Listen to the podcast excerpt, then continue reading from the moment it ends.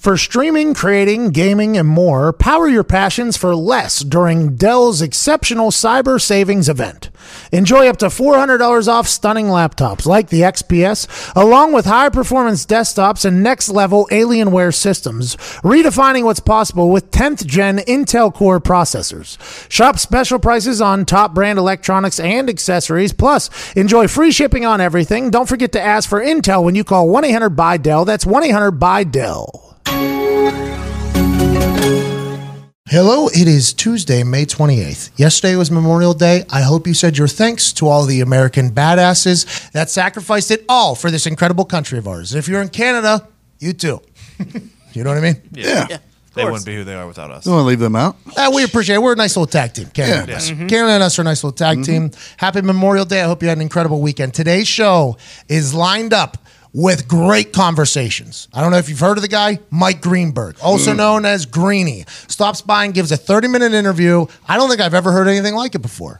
No way. We are checking the internet for him. He doesn't do a lot of interviews. We got a chance to chat with him about the, the Mike and Mike split, about the life at ESPN, about the NBA, about his future, about meeting his heroes. I mean, it was a great conversation. And Alexander Rossi, the second place finisher at the Indy 500, joins us, where he opens up about not particularly loving every other driver that was in the industry. it was awesome. And I'm very thankful you chose to listen today. And I'm also very thankful to SeatGeek, who is our presenting sponsor. SeatGeek gives us the most money, so we read their ad at front. See that? That's how it works. Which we appreciate. a little behind the curtain here of this podcast business. SeatGeek is the first ad because you know why? They're first class. Yeah. Mm-hmm. They're first rate. Oh, yeah.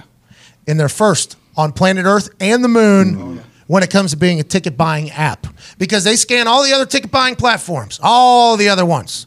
They go nosing around, big old noses too, like Toucan fucking Sam, and they make sure you're getting the most bang for your buck. Bang bang. The best ticket available at the best price available is what you're getting from your friends at SeatGeek, and it's not just sports. No. no, no, no. No. Although they do have every single Yeah, yeah, sports. yeah. Oh, yeah. Every single thing happening that's a live event, they have you covered. If it's theater, if it's comedy, if it's a play, I guess that's theater, you get it. Sports as well. SeatGeek has the best ticket available at the best price. And right now, if you use promo code PAT, you get $10 off your first order. Use promo code MAC if you get $20 off your first order. Ooh. Little self awareness here. If you're a wealthy individual, let's go with Pat to get $10 off. Don't be greedy. Exactly. Pigs get fed. All get slaughtered. And if you're not rich yet, you're on your way to becoming a wealthy individual, use McAfee, get $20 off your first SeatGeek order. Shout out to SeatGeek and shout out to a legend joining us today. Ladies and gentlemen, joining us now is a guy who has honestly been the voice of sports for decades now joined ESPN in 1996. Then he had a 17 year run with Mike and Mike. Now you can see him every single morning on ESPN with the show Get Up. He's a New York Times bestseller, and he's a legend in the sportscasting world. Ladies and gentlemen, Mike Greenberg. Let's go. Hello. That was a very nice introduction. I appreciate it. How are you? I'm fantastic. I can't thank you enough for joining us. This is just a little tiny podcast, and you are a legend amongst all of us. So I'm very thankful for that. First things first, when you graduated from Northwestern University and you got a job at ESPN, did you ever think that you were going to be basically the face and voice of ESPN?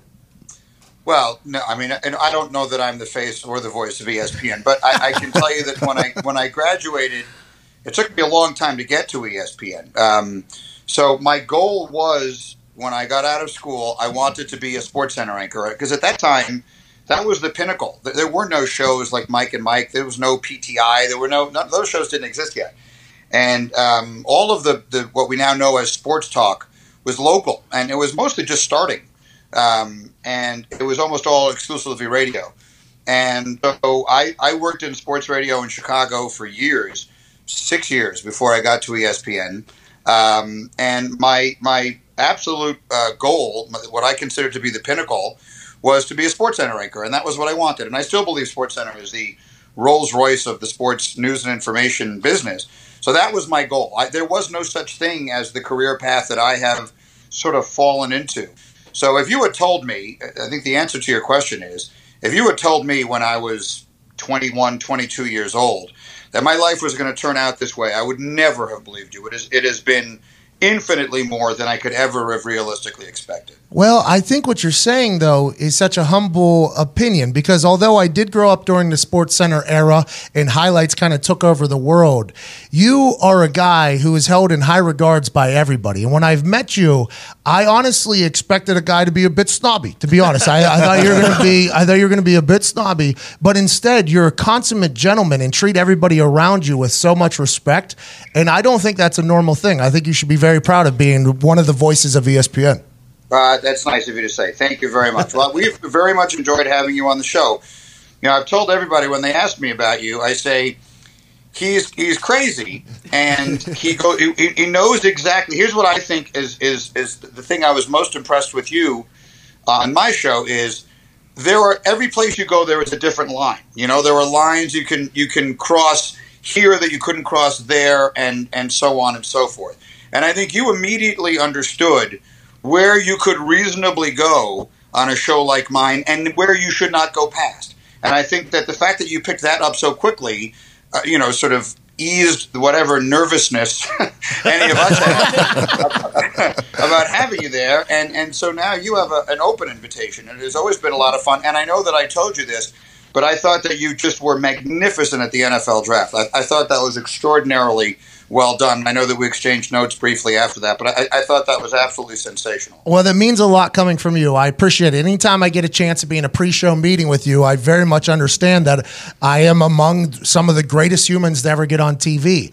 Do you feel an obligation every single morning to deliver magic. And I say that because I was in a situation on your show that kind of wrapped it up that involved race debate. It involved a lot of things. Do you ever feel like an obligation to make sure that everybody gets their point across and it's fair and, and balanced coverage on your show? Yes, uh, for sure. I mean, well, those are a couple of different things. So, starting with this, if, if you're nice enough to come and appear on my show, the only person who is on my show every single day is me. Um, Jalen Rose is a, is a, is a full time member of the show, and, and he was an original host on the show. But obviously, with the NBA playoffs, his responsibilities have him in LA and on the road so much. And then the rest of the cast is just constantly revolving. We have some people who are more regular than others, but by and large, um, everyone who appears with me is a guest. And so I think it is imperative that everyone gets a chance to say what they want to say. I, I think it would be totally unreasonable for me to ask you to fly in from from wherever you're coming from um, to spend you know however much time you are in New York and not get the opportunity to to do your thing on my show. So I feel very much obliged to make sure that you and everybody get a, a chance to really be themselves and, and, express whatever it is they may want to on the show. Now, as far as balanced and all the rest of that, um, yes, I, I, think that um, I'd like to think that I'm an uh, an open minded person which is to say, I think a truly open minded person is open to hearing everyone's perspective on everything and always willing to have my mind changed on almost anything. Um, and, uh, you know, I, I, remember Max Kellerman once said, we were in, like a disagreement about something, and he said, I love debating because either I prove how smart I am or I learn something. And that's sort of the way I approach it. So I remember the day you're talking about. Isaiah Thomas was there, and we were talking about a, a variety of topics, and those are those are serious and they're important and they are things that make people that people react to very strongly.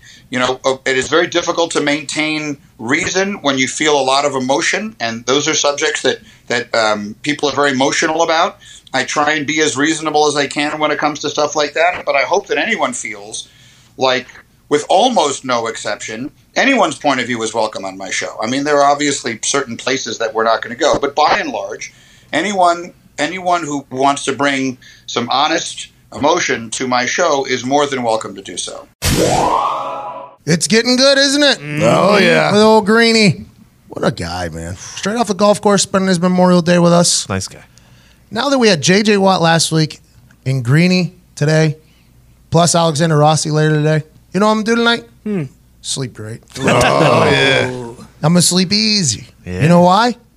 Because I have the greatest mattress on planet Earth, and that's from our friends at Leesa. Leesa Sleep is a company that completely changed the mattress game completely.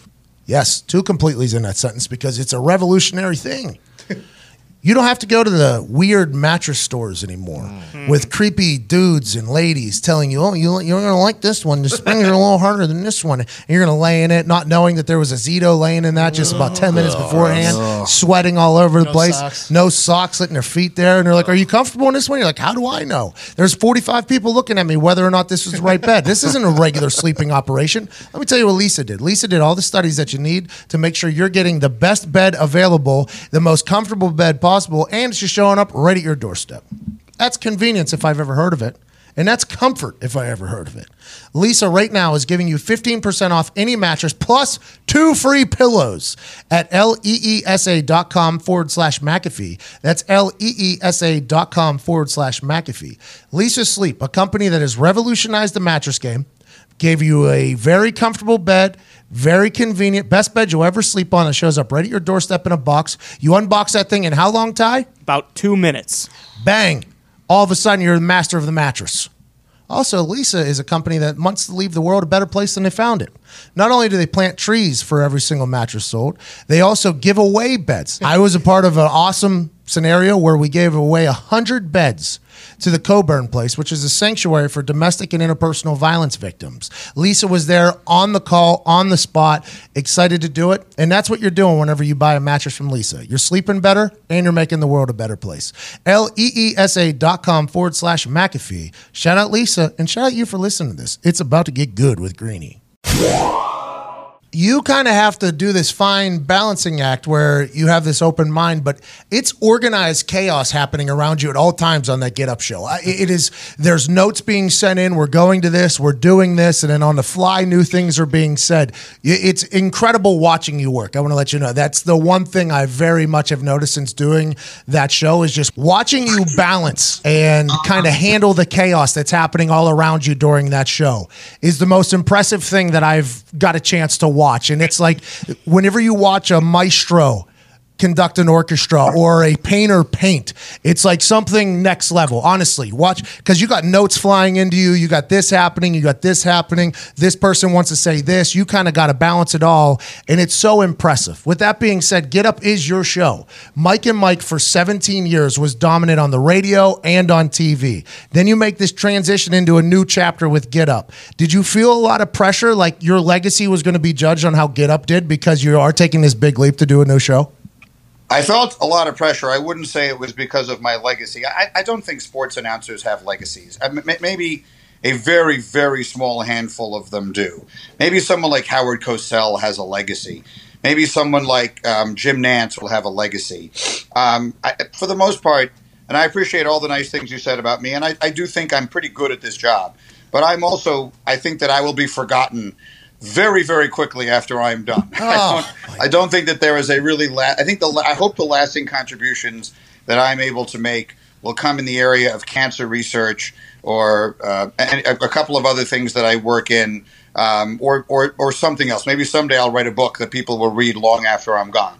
Um, you know, otherwise I'm a sports talk show host, and um, I think I'm a good one. But those are generally uh, uh, not quite as difficult to come by, and and not someone who is destined to be remembered long after their time. So I felt a lot of pressure. But Hey, hold on. I, you can't be this. I am sick of you being this humble. I am sick of it. I, I want to let you know I'm Well, sick. not, all, all kidding aside, no one is less humble than me. I'm, I have an extraordinarily healthy self opinion. do, do you think 10 years after I'm gone, do you honestly think people are going, whenever it is I retire, and I hope that's not for another 20 years or so, I honestly, I mean, people might remember the show, but I, I don't think people will be talking about me the way they remember. Um, you know, I, look, look, let's put it this way. Let, let, me give you a better example. I, I'm, I'm going to win this argument if indeed this is an argument. It is. Today I did a uh, what we call a down barrel, one of these essays, on camera essays about Bart Starr. Yep. Bart Starr di- died yesterday at the age of 85. He's one of the greatest quarterbacks that ever lived.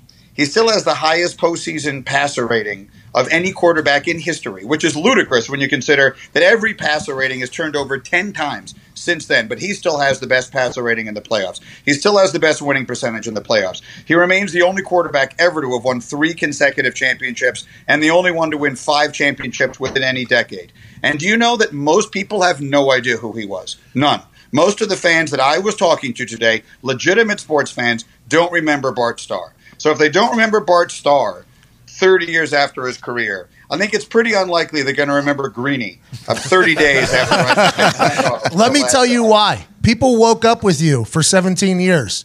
You were on TVs and in radios with people while they went to work. They shared their life with the Mike and Mike crew. Then you you Yeah. guys separate to do your own things, and then Get Up happens. You didn't feel any sense of pressure, like, hey, this is going to be uh, this is going to be a massive ordeal for me, and how I'm going to be remembered. Right. No, not not for how I'm going to be remembered. Absolutely not. I- But but that doesn't mean I didn't feel a lot of pressure. I felt a lot of pressure because I understood that this was a really big undertaking for the network. This was a, a big thing we were trying to do here, and that it wasn't easy. Um, and I learned so much from it. Like the, the beginning of it was so interesting to me. Like they give you, we were three hours then, we're two now, but they, they gave us three hours and they said, here, go do something in the morning on TV that's at least a little bit different from anything anyone else is doing. Um, go. And all you can do is make a bunch of educated guesses as to what that may be. And no matter how hard you try, no matter how good the people you have around you are, and no matter how smart you are, you're going to get a bunch of that wrong. And so we guessed, we got some of it right, some of it wrong. We started adjusting and adapting immediately. But unlike something like Mike and Mike, where we started out with no one paying any attention to us, in this case, we went through all of our growing pains under a really, you know, really bright light. It was a, it was a, a, a microscope on us, and so that was a challenge. There's no question that was a challenge. So that was the part of it. Trying to get the show right was where I felt the pressure. It had nothing to do with how am I going to remember it when I'm done. It was really more about I need to figure this out. Like I need to figure out what it is that American sports fans want to get up in the morning and watch on television. That that is at least a little bit different from anything that has been there in the past. And I think that we are we are working our way towards that, and we certainly haven't gotten it exactly right yet. But I think we're getting closer and closer.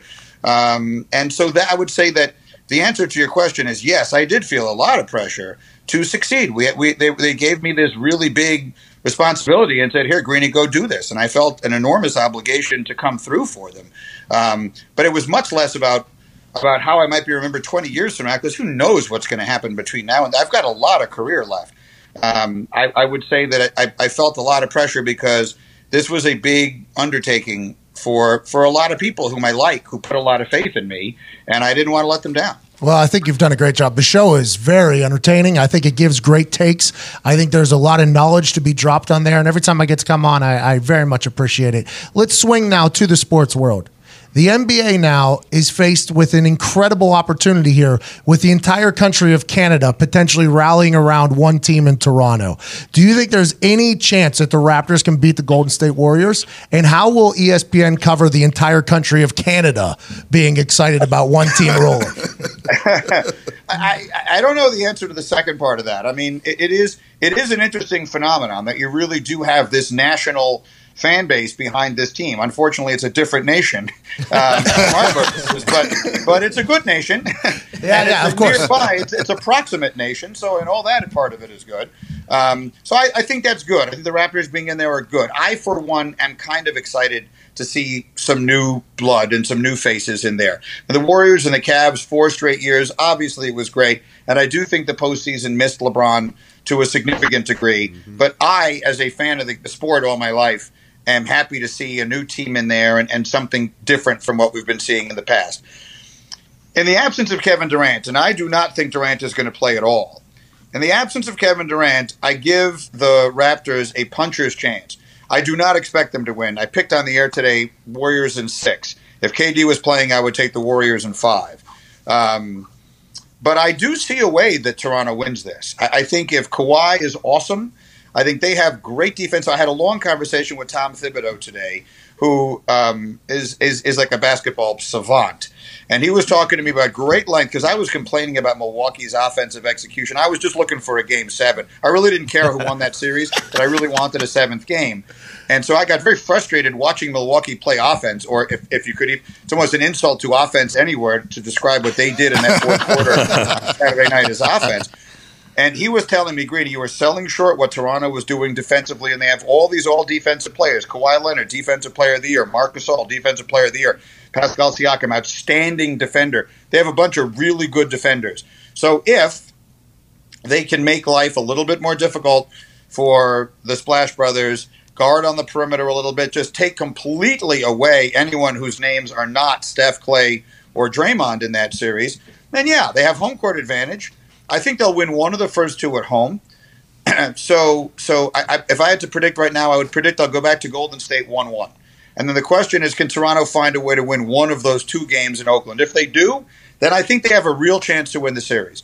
And otherwise, I think Golden State will either win it in five or a relatively easy six. You you talked about just talking to Thibodeau there. Who, who's somebody you talked to where you got a little starstruck? Anybody? Because you, I mean, when I was there, you just got stars coming. I think after I left, Magic Johnson came in the next week. It was just like everybody comes through there. Who is somebody you've been starstruck that you got a chance to talk to? Well, I mean, over the course of my career, I've I've had the the opportunity to meet just about every hero I ever had growing up as a kid. And they're the, still the ones I get the most excited about. Like the the more current, I'm a lot older than you are, so no. as as as great as it is to see someone like I'm just trying to think of, a, of an example of a great modern day player, someone like LeBron James.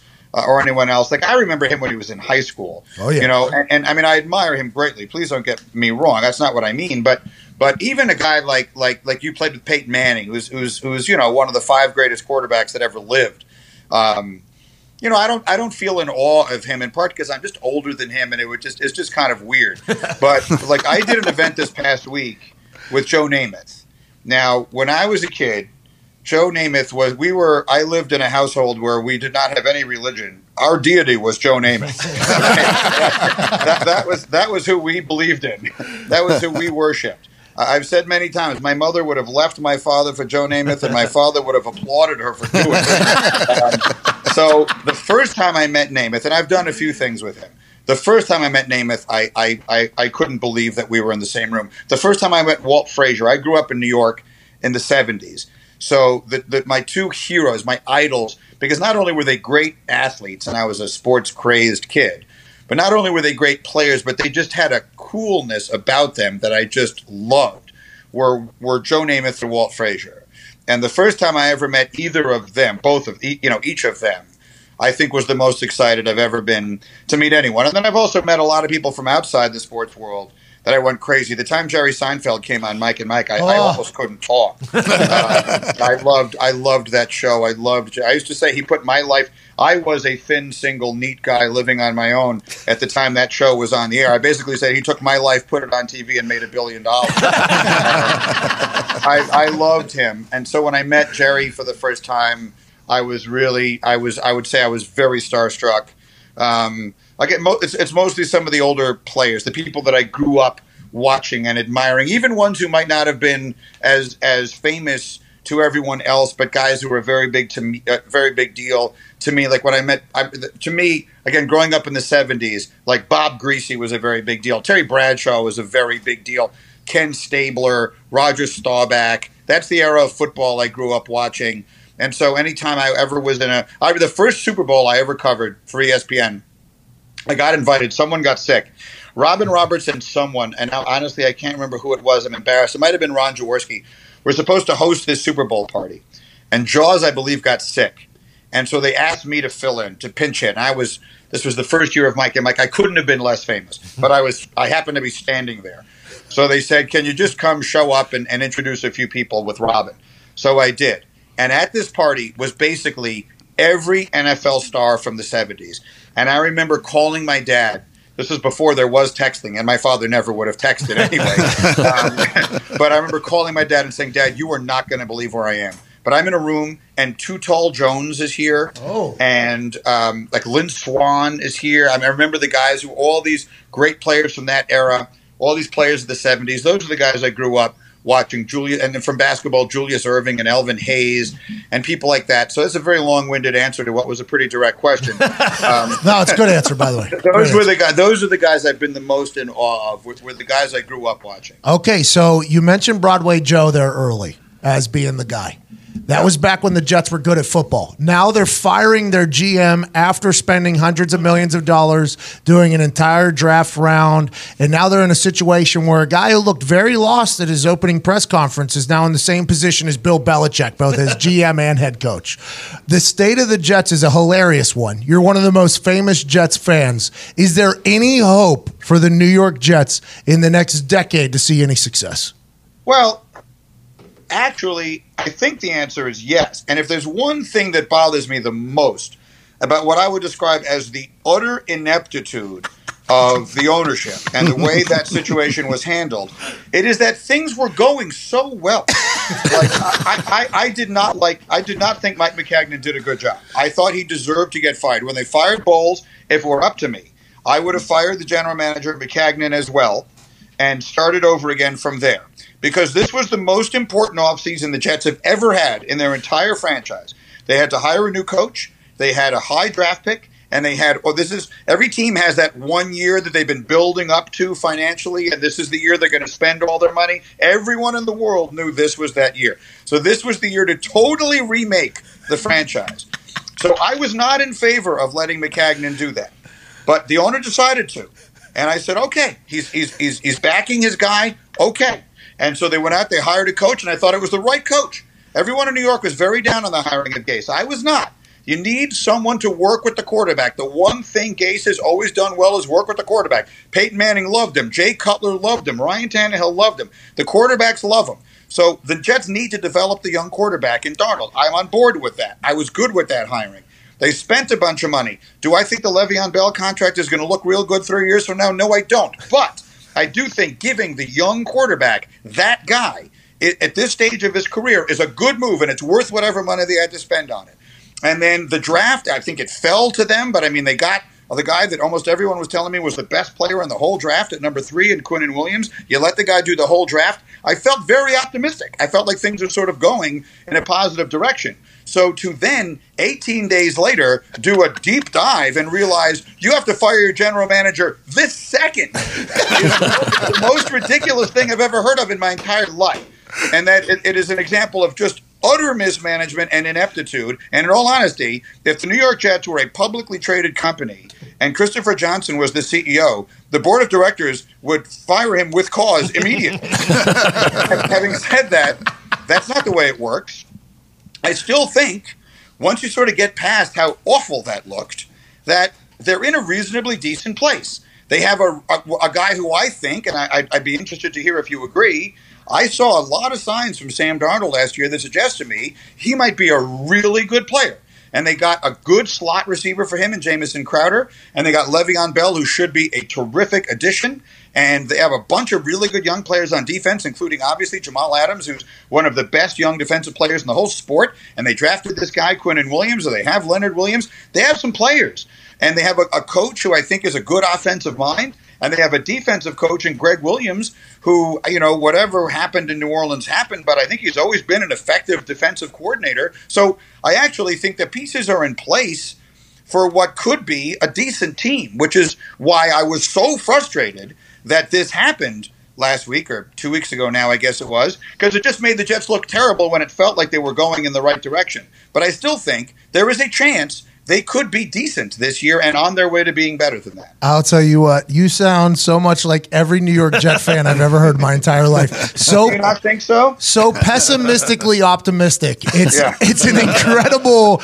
I think Le'Veon Bell helps out a young quarterback more than anybody could ever imagine. I mean, yep. they're going to have to load the box because Le'Veon Bell's there. Also, Le'Veon Bell's a weapon out of the backfield as a wide receiver. I think Sam Darnold shows glimpses of something spectacular, but it's all in coaching and surrounding it. I'm excited to see it, but it just feels like and this is just an outsider looking in, and I think you probably feel the same way. Somehow, some way, the Jets are going to Jets. I mean, that's just what's going to happen. I mean, it, it, but I love the team. I like the way. And Brant Boyer, your special teams coordinator, good guy. Just for future reference, he'll roll the dice a little bit. So I like the team a lot. I just think the Jets always find a way to fuck themselves. I mean, it just it always it always seems to happen. I don't think you Jets fans deserve it. Last question is this.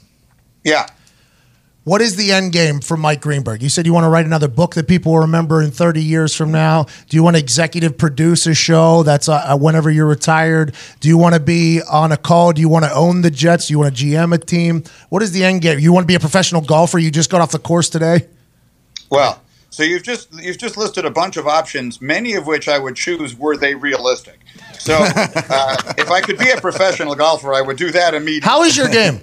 Uh, my game is is by the stand. I mean, it's I'm at, my index is eight point two. So I mean, I, depending on how good you are, that's either reasonably good or terrible. Like I, I, I know a bunch of people who are way better than me, and they're never making a living playing golf. Let's put it that way. So that's not on the list of options. I would like to broadcast golf. I had the opportunity to dip my toe in that water at the Masters. Um, ESPN gets the rights to the PGA Championship next year, and I would love to be involved in that. And I would love to slowly work my way into a little bit of, of the coverage of golf because that is my favorite sport. Um, I'd like to keep doing the show that I am doing now. I told uh, the people I work for that in my head, I have it in my head that I'm going to do the show for 10 years. I, I love it. I love the lifestyle. I want. I, I love being in New York. I like. I, I like everything about it. My goal is to do that for roughly ten years, and then sort of assess where I am. By that time, I will have been doing a daily show, basically five days a week, every day for thirty years. And it might be time to sort hell. of get at that, at that point. It'll be thirty years. So I'll sort of work my way, see where I want to go at that point. In the meantime, I have my hands in a bunch of different things, and we'll see what happens. I have a few shows that we're developing in the both that are scripted and some that are unscripted. I am writing another book, um, so we'll see what winds up coming, uh, you know, coming through.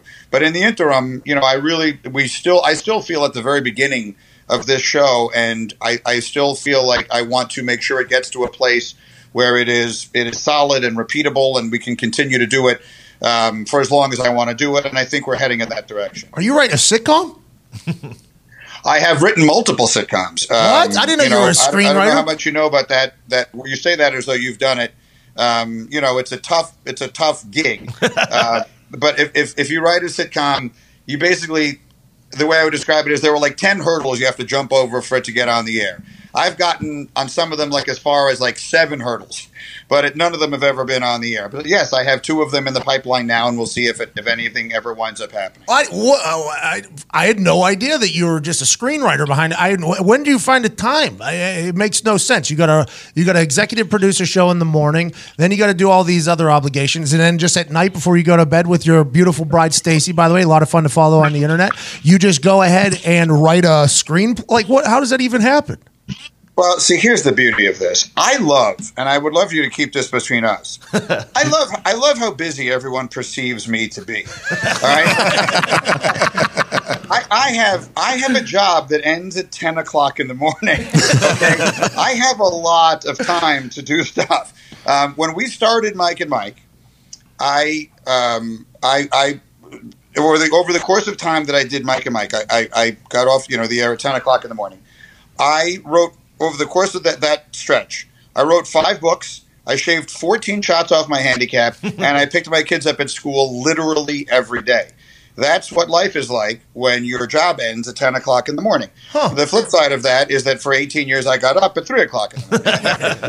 Just- that's, that, was, that was a trade off, and it was one that I would make again a hundred times out of a hundred for all of the opportunities that I've had, primarily with my kids. You know, my daughter is graduating from high school next week, and um, I'm going through a really, really wistful time with that. To be completely honest with you, she's going to college in the fall, and it's just impossible for me to believe. And my son Steven and I were just out playing golf today, and he's 16. So you know that stage in our lives is sort of coming to an end. But when my kids were little, I was at school with them literally every day. I picked them up from school every single day, and um, that was the best time I, I've ever had. And, That's and so awesome. I would I would not give that part of it up for anything. Look, I wouldn't give up any of it. Who's who is luckier at the end of the day than I am? I'm just a kid who grew up in New York City who loved sports. And and to the point that you made off the beginning of the conversation, I mean, look what's happened to me. So you know, I, I I'm probably the most fortunate person I know, um, and and I I just am going to continue to try and do things the way I have been doing them, you know, for for the next little while. But but to go back to the reason that we started this. Um, I have more than enough time to write books and write script scripts and any number of other things that I've been doing because you know as, as you know we roll out of there at latest like eleven o'clock in the morning and I have my whole day ahead of me. Well, I want to let you know it wasn't given; it's earned. Mr. Greenberg. You deserve every single part of it. And if there's any extra spots, you know, for like bartender, bouncer, or anything you got going on at sitcom, I'd love to be cast. I'm looking. I'm just looking for it. You know what I mean? But let that, you know what? I, I I could easily see there being a place for you in almost anything I get involved in. So let's, let's stay in touch on that. Hey, you're the best. Good luck with that. Thank you so much for your hospitality on your show and for coming on here today. I know you don't do a lot of interviews because you're so busy all the time. I am so thankful, and uh, you're the man, dude. Good luck with everything. Another ten years of greatness. I can't wait to watch. Thank you. It was a pleasure, and let's do it again. And I'll see you in New York sometime soon. You got it, ladies and gentlemen. Northwestern University grad, voice of Get Up and Mike and Mike, New York Times bestseller, and maybe fucking Scorsese by the end of this whole thing. Mike Greenberg. Thank you, man. Thank you very much. It was a pleasure. That was fun. So so nice of you to do this. You're the best. I'm glad. I'm a pretty good golfer, by the way. What's that? I'm a pretty good golfer. You are. I'm guessing you are. All you football players are good golfers. What What is your index? Uh, it depends. It, it, it can go anywhere from like a 13 to a two. Depends on how I'm playing in the day. Well, the next time you're in town, let's go. My, my, I play at Bayonne. It's a fun place to go, and it's easy to get to from our studio. So the next time you come do the show, we'll go right from the set. All right, I'll bring my clubs. I appreciate Yeah. you, man. All right, man. Good to talk to you. You too. Congrats to your daughter graduating high school. Oh Jesus, she graduates a week from Thursday. I, I'm never going to live through this experience. I'm really not. college is college is gonna be some wild times there to be a dad. I know. I'm just gonna. You know, she'll be fine. She, she's she's more than mature enough for this. It's me who's not. Empty nest is a real kick in the ass, man. I'll be I'll be excited to see you handle it. That's another thing you got to organize chaos that you deal with on a daily basis. You know what I mean? Watching those papers come into you, and then like we're live in three seconds. You going when? Or right now, and then we're live, and then you're reading, and then you're throwing. It is a talent, man. It's fun to watch. Uh, thank you, thank you very much. I've been doing it a long time, so I guess I somewhere along the line I figured it out. Hey, by the way, my last name McAfee. Yeah. I know I get it wrong every goddamn time. I, I, I, I don't know what it is. For some reason, I always want to say McCaffrey. I, I don't know why, and, and and I obviously I know your name, and and yet every single time I look at you, my inclination is to say McCaffrey, And and and, and yet somehow. I almost think that's gotten. It's almost good. It's almost better. I- Yes. I don't know why, but for some reason, I feel like it works in every way. Well, it works for me. It makes helps me tell the story better, and also my people on the internet respect it a lot more. And I might just change my name to McCaffrey, to be honest with you. All right, fellas, Thank you, Greeny. take care, Pat. I'll see you. good Uh, a little too humble for my liking. A little bit too humble. It was a little bit too humble. I mean, He's uh, kind of jocking your like most humble guy on earth. Thing. Yeah, it's really hard to talk for 30 minutes about yourself and then still spin how humble you are, you know? He is though. He should be. No, he was great. Honestly, he is so good in like the pre-show meetings there at ESPN. Like he's point guy for it. I mean, he's a part of all. I didn't even ask about his Louboutins. He only wears Louboutin shoes. Nice. But he is so cool. You know how he's like king of the forum, I guess, of everybody right now? Like he's just the master of running the show. Yes. It'd be cool to see if he ever, because he writes books, he's obviously a great storyteller and he likes that. It'd be cool to see as he progresses, does he end up doing more like long form biographical one on one stuff like mm-hmm. Costas He used to could, do? Mm-hmm. yes. You know what I mean? I think he would be great at that. Him and some legendary athlete. Well, that's said- like the um, what's that show? It was originally with Joe Buck, and now it's with Dan Patrick. Uh, it's called Un Something. Oh, I've seen it. Yeah. it's Is it It's like unsub- uninterrupted or something? Uninter- maybe. I think he would be the next good host of that because it's just a sit down, hour long conversation in front of a crowd. I, I haven't seen Dan Patrick's version. I'm sure it's incredible, but I watch a lot of Joe Bucks. He had Jerry Jones on there, and that was where Jerry Jones Yeah. gave the quote of all quotes, where he's like, "You sometimes you're sitting in the fairway and you're 225 yards out on a par five, and there's always an option to lay up, or you just hit that motherfucker right to the green." I go for the green every single time, Joe Buck. And that was just a quote that really stuck with me. I think I was watching it late night one night, like 2 a.m. And I'm like, Jerry Jones is that motherfucker. That show would be Yeah. great with Greeny on It there. would because I mean those are the best shows because these are legends and you want to know more about them. And a guy like that because he would bring a different energy than anybody's done in the Did past. Did you hear him just rattle off all of Bart Starr's stats, by the way? he still has the highest postseason, blah, blah, blah, blah. He has this, da, da, da. He has da, da, da, da, da, da, da. And I'm like, what? where are your notes at? he was awesome, man. Found a little issue there at the beginning, but we're all good. with that. Definition of a consummate professional. Yes. Yeah, true. I thought he was going to be an asshole. When I walked into that first pre-show think meeting, I thought most he was going to be a people- complete asshole. Thought Thought I honestly, I was like, all right, because you sit down. He showed up like ten minutes before the meeting started. Meeting starts like six a.m. or something, like six thirty. You got to be there. I don't know if it's six a.m. or six thirty, but you get there and there's this, this one little glass room. It's on that pier right there in New York that they built up in Seaport. And they're like, be here at this time. This when a meeting starts. And I think I was the first person there. It's like I couldn't sleep the night before. I'm like, all right, this is gonna be my first time really on ESPN. This is a big deal. And I, I bebop. They offered me a ride, but I was like, no, I'm gonna walk. So I put in my AirPods, you know, and I'm just walking through like New York City, and there's nobody there. I'm like, this is a fucking movie right now, you know. and Seaport is this area that has like cobblestone bricks on the ground. It's like a really cool area. Then you walk down this pier, and then you get up there, and they're like, "E ESPN. I'm like, yep. They go you all the way up, and I'm listening to music still. And I get in there, and there's nobody there yet. I'm the, literally the first person there. And then uh, producer walks in. He's like, oh, the meeting will be in there in like 10, 15 minutes. I was like, cool, I'll just go sit by myself in this corner. so I sit in the corner, and I sit down in this room, and then people start to funnel in, you know, and I'm like, hi, my name's Pat, nice to meet you. Hi, my name's Pat, nice to meet you.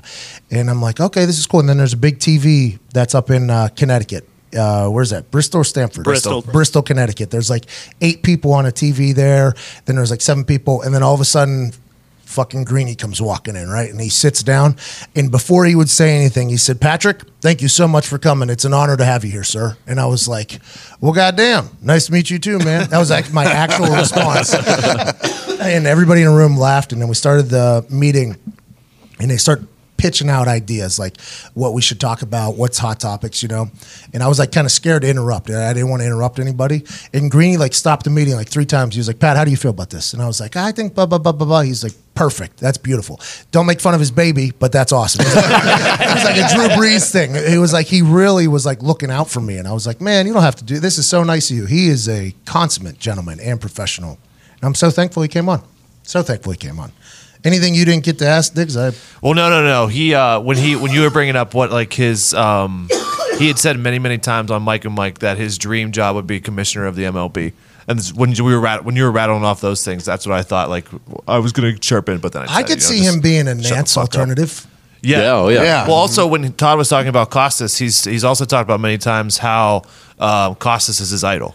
Like he, I- I up so to can see that, too. and because they're similar in just how they are and who they are as people, Yeah. how they came up as sports fans and not really playing sports or whatever. But Right. So when you compare him to Costas or maybe being like that, it's perfect because he said that's his that's been his idol growing up. Very, very thankful for him coming on. Tweet him at ESPN Greeny. Please tell him we said thank you for stopping by. I mean, what a legend there. How about him just knocking down sitcoms on a regular basis? Writing books. what a guy. Thank him so much. At ESPN Greeny for coming on. He spent his Memorial Day on With a the golf- Y. Make sure people know that. Yeah, it's not Greeny with IE. a Y, not IE. Good call. Hey, you.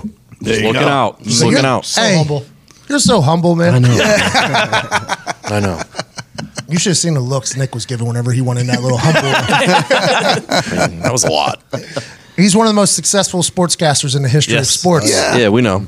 I mean, him- you said he's he is the voice. Him and him and SVP are the voices of ESPN. That's what they are. Start in the morning and end in the morning. Now, Yep. Stephen A. Smith just got 10 million. I agree. Stephen A. Smith, hell of a voice from ESPN. Yeah. But Greeny is that guy. For some reason, I don't associate because Greeny and SVP have been at ESPN forever. Like, and Stephen A. Smith has. I, I feel like he's more of like a hired assassin. Well, that was a real thing, too, because I learned this with Bob and Tom.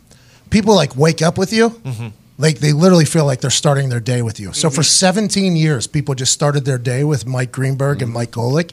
Like you become a part of their routine, their ritual. That's why whenever he decided to leave, it's like there's a lot of people that are probably like, "Hey, man, you're you're kind of fucking up my morning routine here." Seriously. you know what I mean? And him saying that he felt the pressure of like living up to what ESPN was putting behind it, like that's a cool way to think about it. you Yeah, know? I mean, they're taking a big chance with that. With I think they launched an entire new studio down there. They in did. Yeah, New they York. built that thing for him. It's beautiful. It is a beautiful setup, and I think that show is only getting better. By the way, from the first time I went there to watching it to now, it's like that you see the big brains happening behind the scenes, kind of cooking. Good for Greeny, man. Also, um, this past weekend, a pretty large race happened. I don't know if you've heard of it. It's called the Indianapolis 500. I didn't talk about it one time leading up to it. I have a little bit of a beef with the Speedway. That's that's a personal beef. It's not Yeah. with any of the boys. It's just me and the Speedway have a personal beef, uh, but good reason. for good reason. Yeah. For good reason. Rightfully so. We won't get into it. There was one particular driver this past weekend that earned a lot of fans, both on social media and across the world, probably because he was an aggressive some bitch. Mm-hmm. And this conversation we got to have with him was electric. I'm gonna be honest. Before we get to the race car driver, the lunatic that straps himself to a rocket ship, the man who changed the game on Sunday.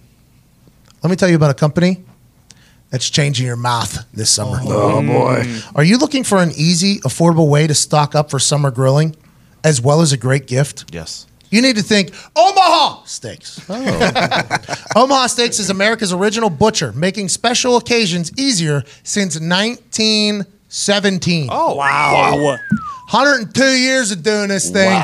They know good meat for your mouth whenever they see it. Mm, love it. Right now, Omaha Steaks is giving a limited time Father's Day gift offer to listeners of this show. You go to omahasteaks.com and enter code America in the search bar for 74% off the Father's Day Steak Fix gift package. A $235 value now is only $59.99. Wow. That doesn't even make sense. They are giving away the company. Omaha Steaks is giving away the company. A 74% discount is not only stupid, not only outrageous, but one that we need to take advantage of. Right now, you go to omahasteaks.com and enter code McAfee in the search bar. You get all of this for $59.99. You ready? Yes. Two tender filet mignon, oh. two bold top sirloins, two savory pork chops, four Omaha steak burgers, four massive gourmet jumbo franks, four crispy chicken fried steaks, all beef meatballs, four premium chicken breasts, four caramel apple tartlets for dessert, a packet of Omaha steak signature seasoning, and and. You'll get four extra Omaha steak burgers for free. That's too much. It's too much. Need that meat. Fifty nine ninety nine, seventy four percent off. Two fillets, two sirloins, two pork pork chops, four Omaha steak burgers. Uh, Eight Omaha steak burgers, Yep. four massive gourmet jumbo franks, four crispy chicken fried steaks, all beef meatballs, four, mo- four Meatballs? chicken breasts, and four caramel apple tartlets. Keto Zito likes this. That's insane. They're giving away the company right now at omahasteaks.com. Enter code America. Not only a Father's Day present, we've talked about this. Gift yourself We're going into grilling season. Maybe buy a couple of these, Yes. store them up for later, put them in the freezer. And whenever uh, fall comes around and it's grilling season, yeah. bang, we got all this shit. omahasteaks.com. Enter code America. 74% off. Give this amazing package as a gift for dad or stock up for incredible summer grilling. 74% off. Omaha Steaks delivers 100% guaranteed world class steaks, burgers, franks, and more. Order with confidence from America's original butcher. Shout out Omaha. 102 years of doing this. I guess they know what they're doing. This sounds Yeah, like a do. bad business move, but it's great for us. OmahaSteaks.com, enter code America. Now, let's get to a man who did some damage in America's race. Ladies and gentlemen, joining us now, FaceTiming in from what looks to be a terrorist cave.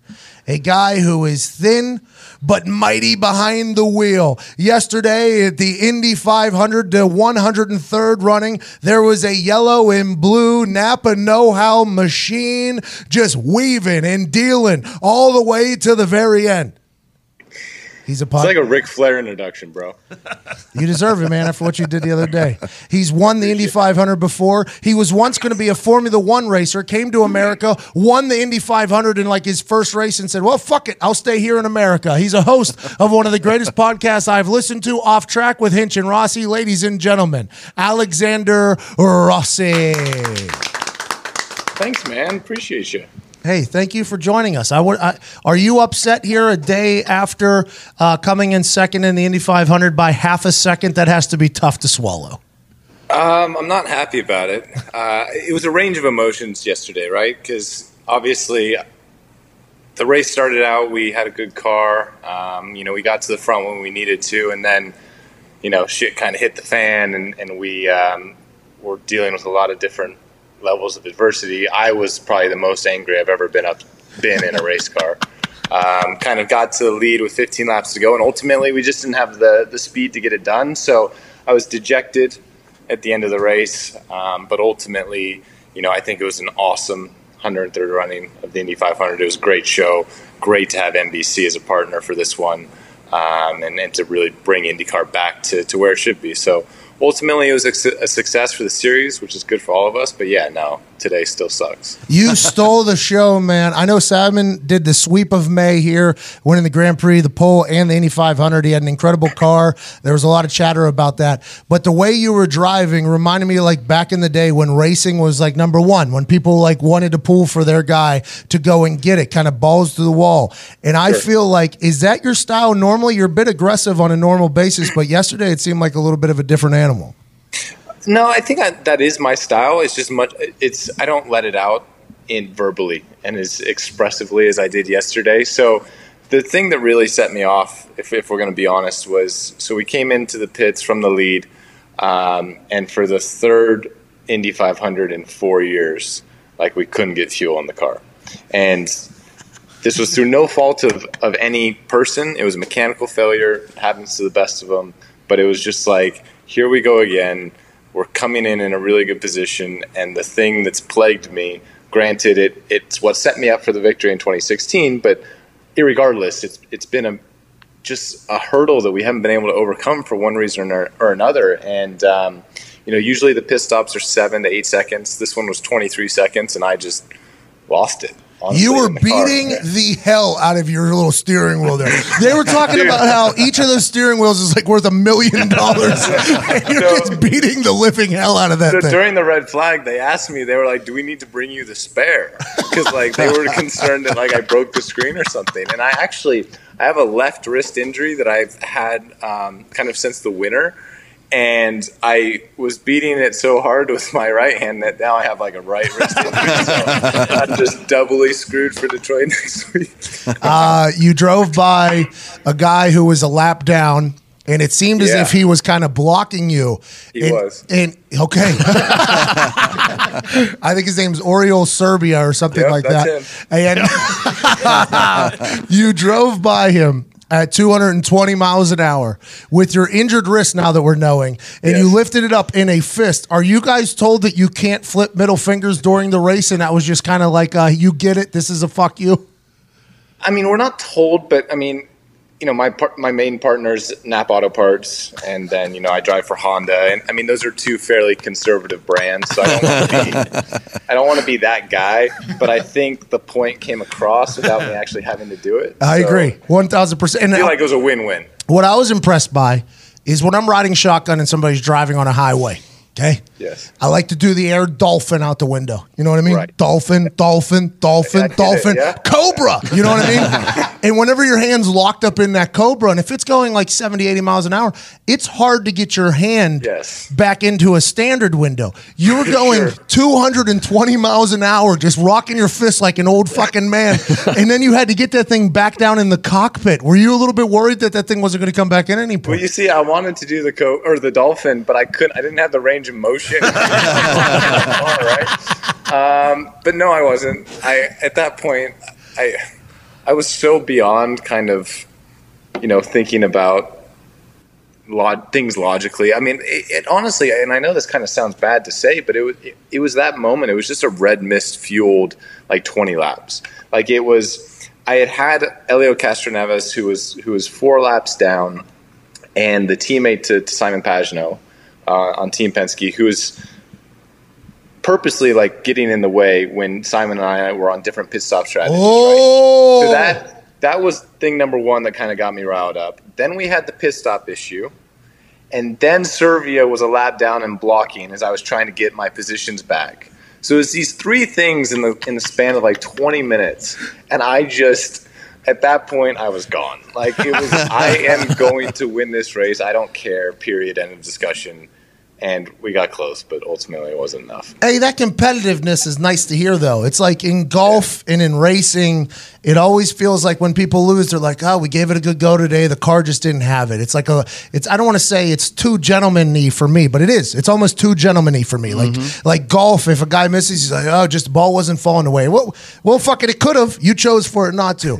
In most sports, in physical sports, there's a lot of competitive juices going, and I think you Yeah. showing that is good for IndyCar. That's why I don't know what everybody else is telling you, but I think it's good for IndyCar. Well, well, dude. So like, I, I was disappointed. Obviously, last night going out to dinner with kind of my close group of friends and family, and like we just started looking at the the, the social media, and people were like such a fan of that. Oh, like, yeah. I didn't. I never realized that because for me, you know, I came from racing in Europe, and you know, you're very much supposed to kind of be in this corporate box and kind of follow the script and do what they say and be who they as the team want you to be. And so coming to IndyCar, I knew that you know the fans really had an attachment to drivers and their personalities and who they actually were. But like I never really showed a, a huge amount because still like you know I go to the racetrack to do a job and the job is to win and you know if we do that then great if not it's a disappointment. But yesterday like people I guess had an, an attachment to the Yeah. frustration and anger a little bit. So Yeah. that's that's cool. Well, it looked like you really wanted to go win it, as opposed to just let Right. something. It was like you really wanted to go win that thing. And when you're talking about the Indy 500, you're talking about the grandest spectacle in racing Yeah. or whatever. I mean, it was just cool to see that side. Danica, I watched the stream for the first time. I stole it, so you guys don't get any credit for that. I apologize. Probably going to fuck up the contract later for you, but I sto- Sweet, thanks. Yeah, Yeah. no problem. well, I think they should show it in Indianapolis. That's neither here nor there. I don't want to get into the business of it, but Okay. uh, I stole the stream through Reddit. Shout out Nick, smarter than me, sent me a stream to watch it at my house while I was watching my dogs. So I'm All wa- nine of them. too many, dude. Yeah. Rossi, there's too many animals there. Did you watch my IG story after the race? I didn't know. Sorry. I thought it maybe brought you some solace. I, I thought really I was part of it. But Yeah. uh, I'm watching it, and Danica and Dale Earnhardt Jr. are there talking before the race, right? And it's right before the race goes off. And I've been a part of this crew. There's just humans on the racetrack literally seven minutes before the fucking race is about to kick off. Yeah. And they asked Danica about it. And Danica gave this apology basically if she was ever rude to anybody, because Danica does have a reputation around Indiana and Indianapolis for being rude to humans. And I assume it all revolves around this time here. She said, You're so tunnel vision and so locked in, you're just trying to get to your car. But you got fans everywhere asking you for autographs and stuff like that. It could be a bit distracting. How do you handle the pre race jitters knowing that you're about to go to war here for uh, 200 laps and really get after it? Um, Honestly, I see. I disagree with Danica. I think the 500 is the most controlled race that there is. So, you know, we look at like Long Beach, for example, and that is just an absolute kind of shit show of just humans all around your car, and you're putting your helmet on and everything, and they're asking for a selfie and autographs, and like you, you, you have to say yes, even though in your mind you're like, stay away. Like this is ridiculous. I'm trying to, to, to get in the car. But the 500, I think they do a pretty good job of keeping it pretty much under control of, of who's out there. But I, I think the, the more important side of it is you try and approach the morning as if it's just another race, right? You have your strategy meetings, you meet with your engineer, all of the normal things you would do any weekend. But then you have an hour of kind of the pageantry and the build up and and all of the, the salute to service and um, the national anthem and, and everything that goes along with the Indy 500 on Memorial Day weekend. And you can't help but be caught up in that moment. Like, there's just the, the emotions you have because you realize at that point that you're one of 33 people that are so lucky to be able to do that.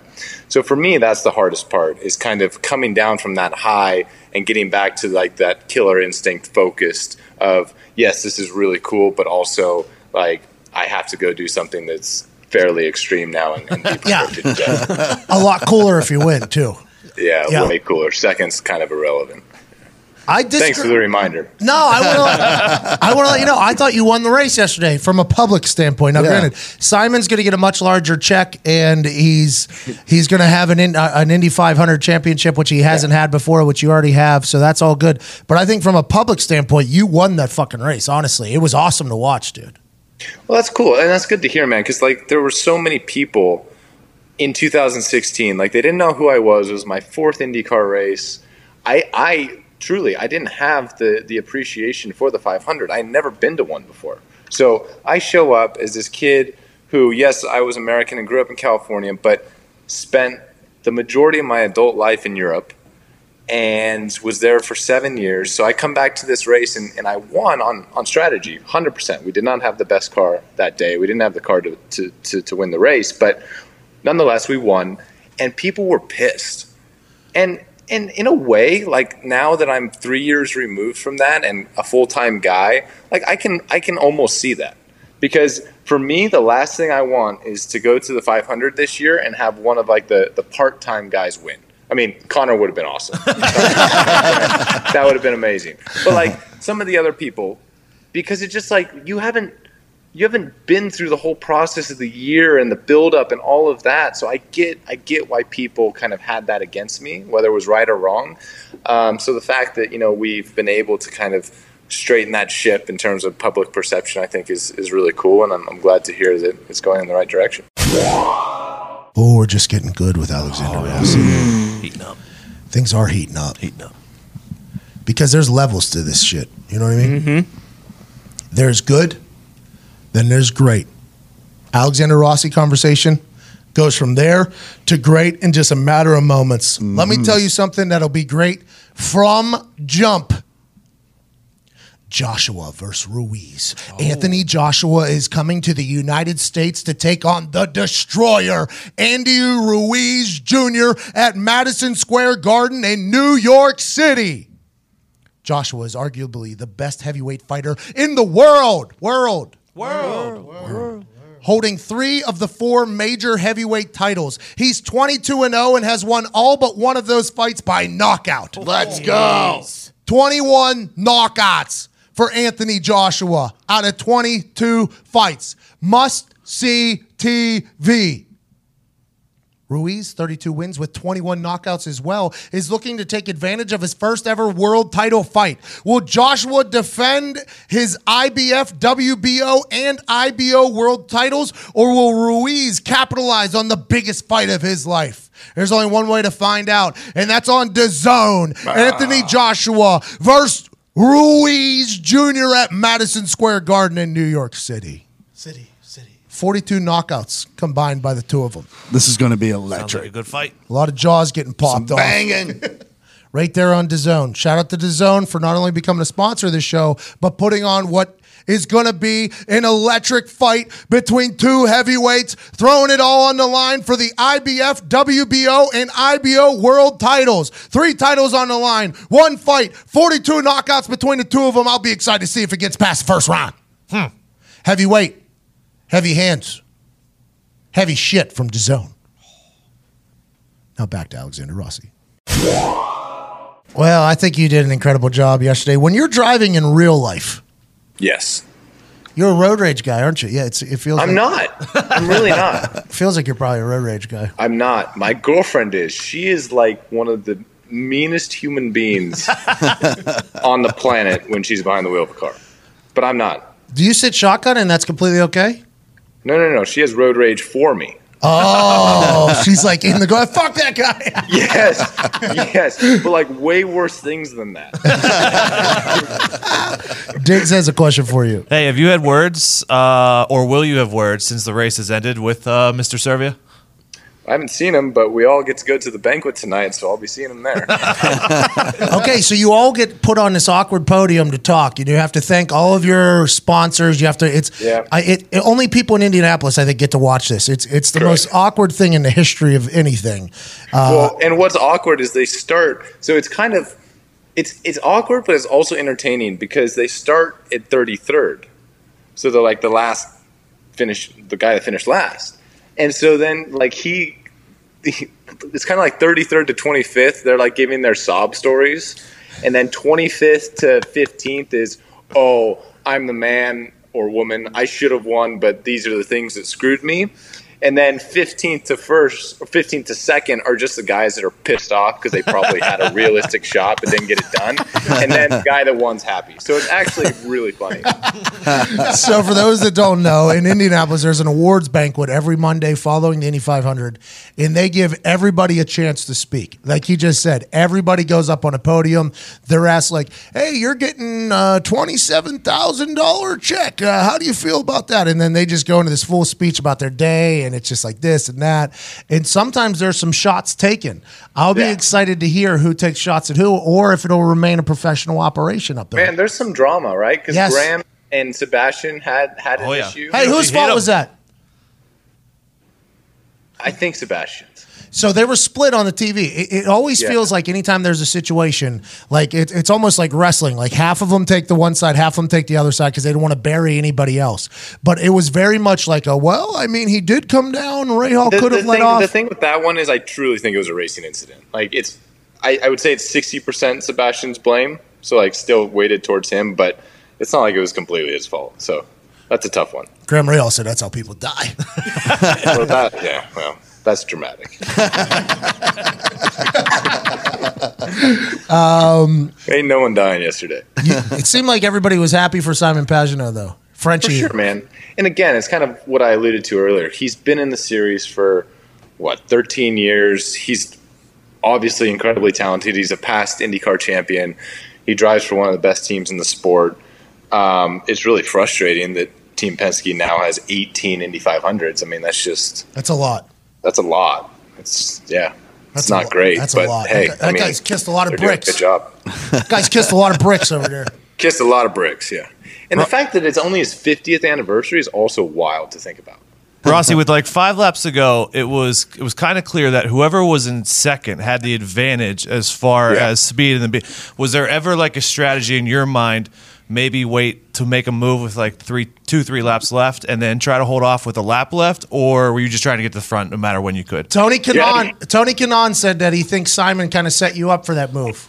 A hundred percent, that was the strategy. Here's the problem: from when that green flag flew on the final restart, and I just got driven by, like it mm-hmm. was like, "Okay, cool, bye."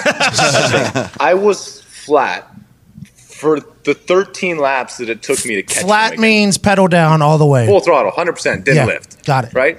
To the point, and I had every setting in the car from a mechanical standpoint at its most aggressive, um, like qualifying spec that, you know, the car is the most on the knife edge, the most free, and you're trying to get tenths of miles an hour. And it was to the point where after I was flat for 10 laps and not really going anywhere, I radioed to like my engineer. I was like, "Do you have any suggestions? Because I'm like out of ideas. I don't. I don't have a solution to catch this guy. Right? They ju- they were just that much quicker. So like when I got the run, it was like I don't want this, but screw it. Like I don't have a choice. This Yeah. is the only time I've actually been able to close the gap. Whether he gave it to me or not is irrelevant. Um, Agreed. It was, the, it was the only chance I had, and all I could do at that point was hope that I was able to like kind of take enough air off of his car that maybe like Takuma or Josef would jump him, and I could build a, a, a buffer with other cars. But I knew that if I passed him, I was screwed. But I didn't have a choice. Bro, there's so much science into this fucking Yeah. thing. Because down the down the final whatchamacallit, old Simon was weaving back and forth so you couldn't Yeah. catch any uh, any slingshot That didn't like work fucking in the Derby, did it? I get what you did there. Hey, topical. hey, should have went to challenge. Hey, there was talk about potentially him blocking you. Is that a real conversation? Yeah, it was, and it, I mean it's a legitimate thing, but it's also the last lap of the Indy 500, and I don't fault him for it. Like I would have done the same thing. So, was it a gray area against the rule? Probably, but like, should he be penalized for it? No. Okay, so I'm That's happy I that stand. I'm happy that didn't happen. By the way, because on NBC, if the Derby had that type of thing, and then Oh. Indy 500 Oh, had that type of thing, it would have been tough. It would have been. It would have fu- been bad. It- no, he deserved to win the race. Like he was on pole, he led 120 laps. Like that's ridiculous. So I mean, yeah, he was he was the guy. Do you, you talked about social media earlier, and you were Yeah. surprised the response you got. Do you see this happening more and more? Because it seems like IndyCar, like Pat said, is the last sport to embrace the fact that it's such a personality-driven fandom. It's a great call, Todd. Um, I think so. I, yeah, I mean, I, I think that there's we're putting more stock in it and more relevance in it, and I think you're starting to see guys kind of personalities come out in, in a stronger light. It's kind of why, as you mentioned, thank you, Pat, at the top of the show. James and I have this podcast. It's to try and and get engagement because people, you know, yeah, it's it's cool and all that we have that we're race car drivers and you know we have this you know biggest single day sporting event in the world once a year, but there's no relatability to that. Like people can't understand what we're really doing. We can watch the NBA playoffs and realize how hard it is to do what those guys do. People can't go get in a race car and understand what it is. So, so we have to connect with them in a different way. And the way to do that is we're real human beings with real lives and real Absolutely. funny shit that goes down, and, and we want to share it with you. and real lunatics too, man. Strapping yourself to a 220 mile an hour rocket, driving 500 miles an hour amongst 300,000 people that are drunk and probably won't remember most of it. As you say, Won't remember any of it. No. no, not a single minute. Do you know? Do you realize the fans? Do you even notice the fans? So you do. So so there's like we have a week of practice leading up to the 500, and for the most part the stands are empty, and you kind of get visually used to your reference points and and things that you're using as, as kind of visual cues um, around the racetrack. But the first time you go into turn one and the grandstands are full, it's almost like turn one becomes 50% narrower.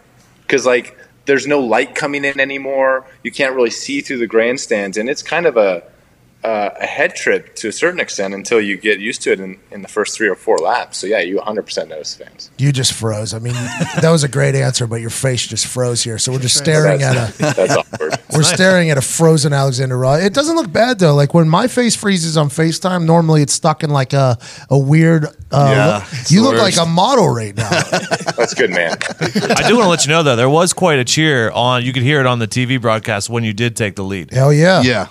Well, that's cool, man. I'm thank you. I mean, I'm I'm happy to hear that. Like that's again such a departure from where we were four years ago in 16. So it's uh Yeah, but sometimes you you, in, especially in the IndyCar world, from what I'm learning, all the fans have been fans for 40, 50 years. So they got their favorites. So whenever a new guy comes in and shakes it up a little bit, they're not going to love it. You know what I mean? that's the other problem. We we need more 20 year old fans. Oh yeah, that'd be crazy. Yeah, that'd be neat. we need like a 20 to 25 year old fan base of females. Oh, oh! now we're talking. A lot of dudes out there is what you're saying. A lot A of lot of dudes in racing. uh, Rossi. We appreciate you so much, man. Good luck in Detroit. course. I hope you Appreciate saw y'all. some people down at the fucking uh, gala thing tonight. I, I can't wait It's to. going to be interesting. Hey, I'm excited to, to bring it up. remember this. wait. Remember this. You won the race um, from a PR standpoint. I'd say. Yeah. I appreciate it. Thanks, guys. Has there ever been a fight at the galas? Oh yeah. Graham Rahal got out of his car and like screamed in the guy's face and then slapped the back of his helmet. Oh, but at the award ceremony, I mean, there might be this year. We're releasing this tomorrow, so there's like no tease. There's no good tease. Uh, Rossi, I appreciate you so much, man. Off track with Hinch and Rossi is a very cool podcast. Kind of get in the minds of these lunatics uh, that do incredible things. The Indy 500 is only one day a year, but I know you guys are professionals. The other 364. I can't thank you enough for joining us, man. Really, really good shit on that in that race too. My pleasure. Thanks for having me on. Appreciate it. I can't believe you you you just fisted it though. I don't know how you hold back your anger there and just keep that fist out the thing. Well, th- there was so much airflow, my finger actually couldn't come up. What if he lifts his finger and dislocates? it snapped off. Uh, fuck. Black flag. Uh, thank Not you so, again. ladies and gentlemen.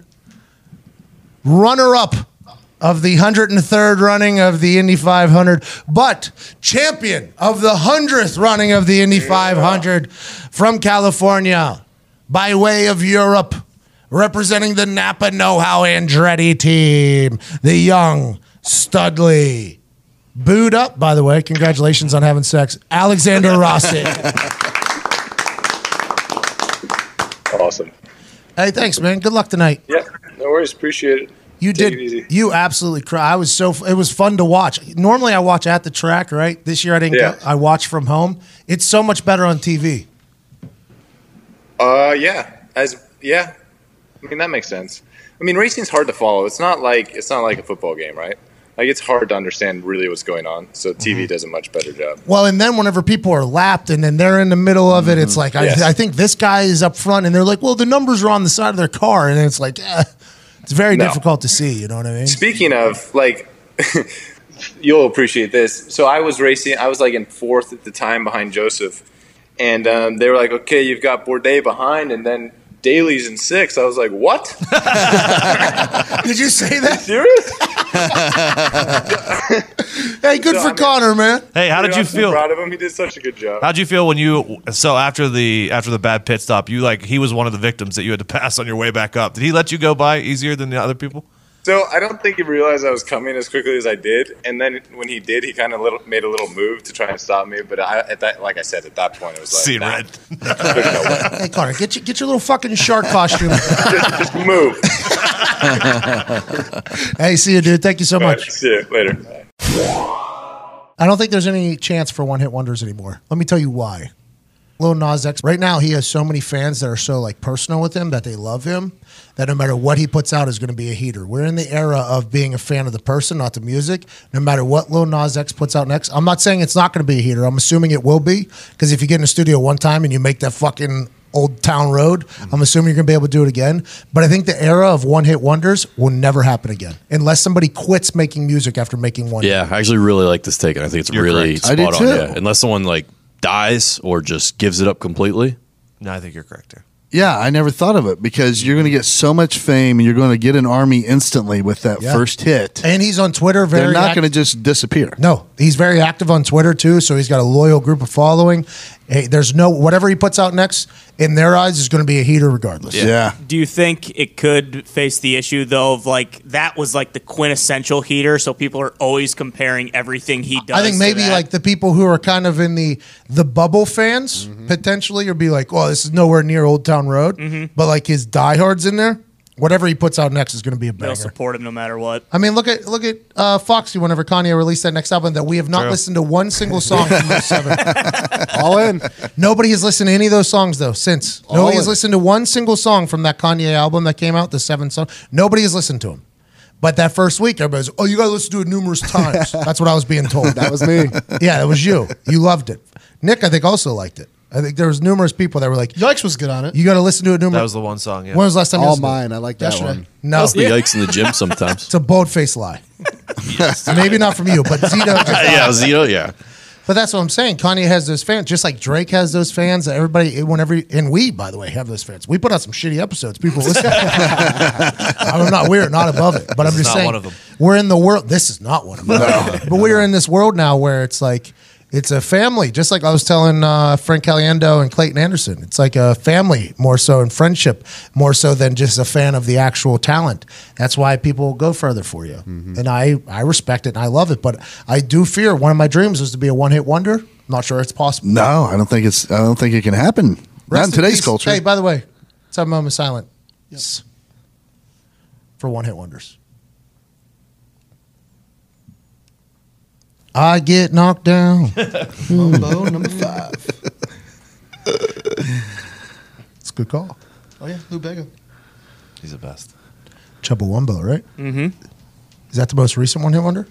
I'm sure there's no. There's No. a lot, like the fucking Friday song and fucking. Wasn't me. that wasn't a real hit though. I don't think that was getting radio. Shaggy? play. I think Shaggy has a couple other hits. yeah, Shaggy Mr. does- Boombastic, yeah, bro. Shaggy does. yeah, Shaggy has a couple other few, hits. dude. Don't you What are ever we say that talking about about? Shaggy again. Not on this fucking show. Shaggy just Shaggy took a couple personally. years off and Hey, then by the way, came you hear back. Zito talking all this time? You hear Zito talking in this microphone? Yeah, here? yeah. Cackling his tongue whenever Rossi was in. What wasn't he? Oh, as soon as Rossi ended, Zito had a thousand IndyCar Thousand questions. questions. yeah. For the guys in the room who don't know the answers to them. I want everybody that's listening to understand that Zito did a nine hour stream the other night on Twitch. Nine hours he stayed Twitch.tv here. backslash the Pat McAfee Show. That a boy. Hey, good Nice. plug right there. Thank You you very learned much. Great plug. talks for nine hours on there. You know, he has an incredible brain. It honestly makes zero sense how scrambled it is in there. But sometimes there's moments of greatness. As soon as Rossi got off the phone, I, I don't think it was less than 10 seconds after Rossi got off the phone. Zito goes, I, I wonder why. 15 different questions. 15 different questions about IndyCar. And I was like, literally, we just had the guy on that won the Indy 500 and was second yesterday. He could ask these questions at any given time. He goes, I didn't know there was time. Remember when Zito basically solved the mystery of the Shane Morris fake Oh, yeah, story yeah. with the question he asked after the guy? After. And just, every I. I would like to make a statement. Hit, do we have a breaking news thing or whatever?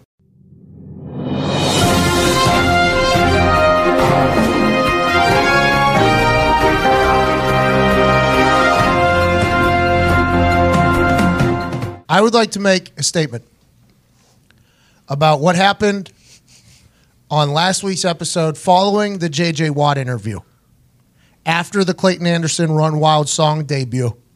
Something happened on this show that I do feel bad about. I've told numerous stories about Manti Te'o being catfished.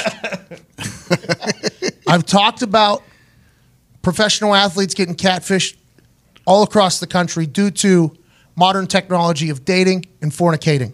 I've talked about it on more than one occasion. I've talked about it. And I've said that I'm an eternal optimist. I walk into a casino, I want to leave said casino with every single chip in said casino. Yep. When I walk into a situation, I automatically assume the greatest thing is going to happen. People tell you to expect little so that you're never disappointed. I live by the complete different motto. I expect the world. And if it doesn't come, am I disappointed? Nope. I just go on to the next thing. See you later. Let me go ahead and erase it. So when I read a thread, a Twitter thread, on this particular program that was 72 tweets long, took up two hours of time. and then we followed up with a Q&A with said guy afterwards. Was I skeptical of it being true? Of course you are. No. Diggs was. Oh, Very. I believe the rest of the room was.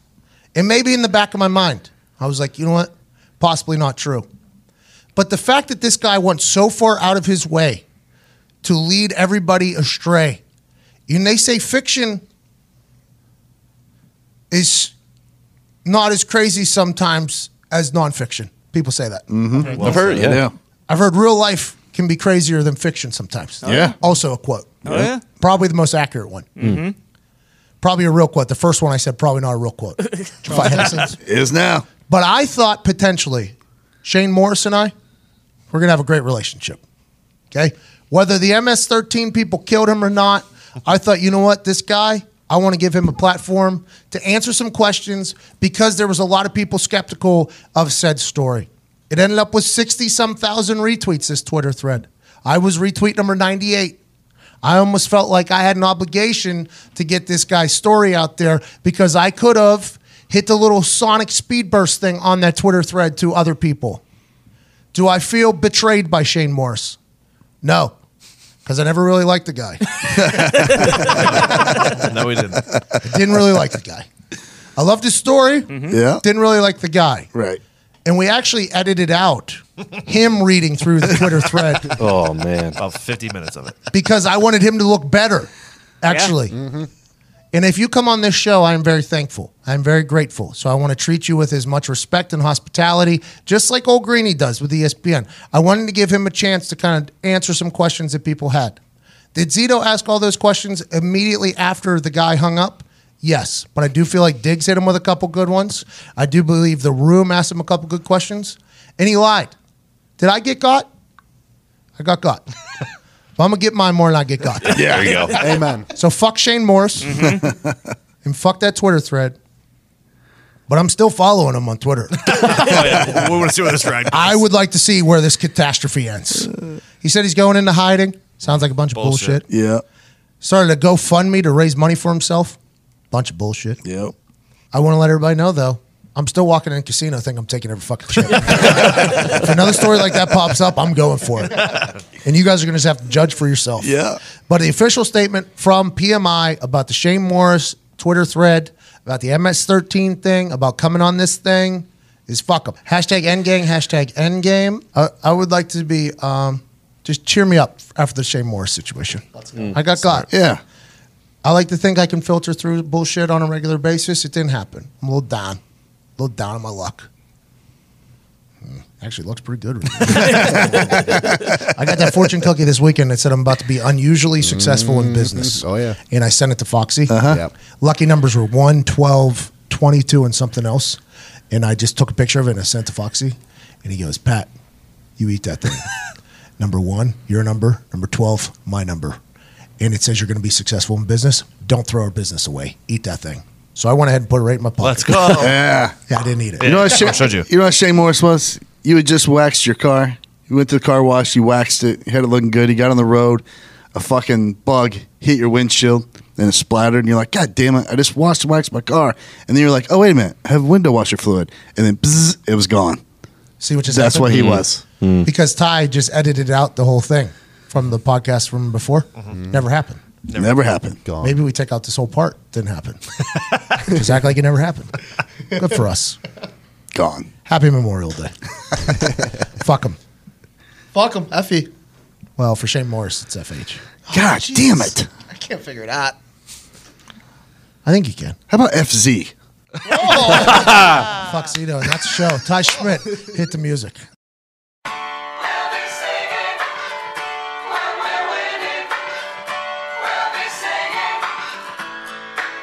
I got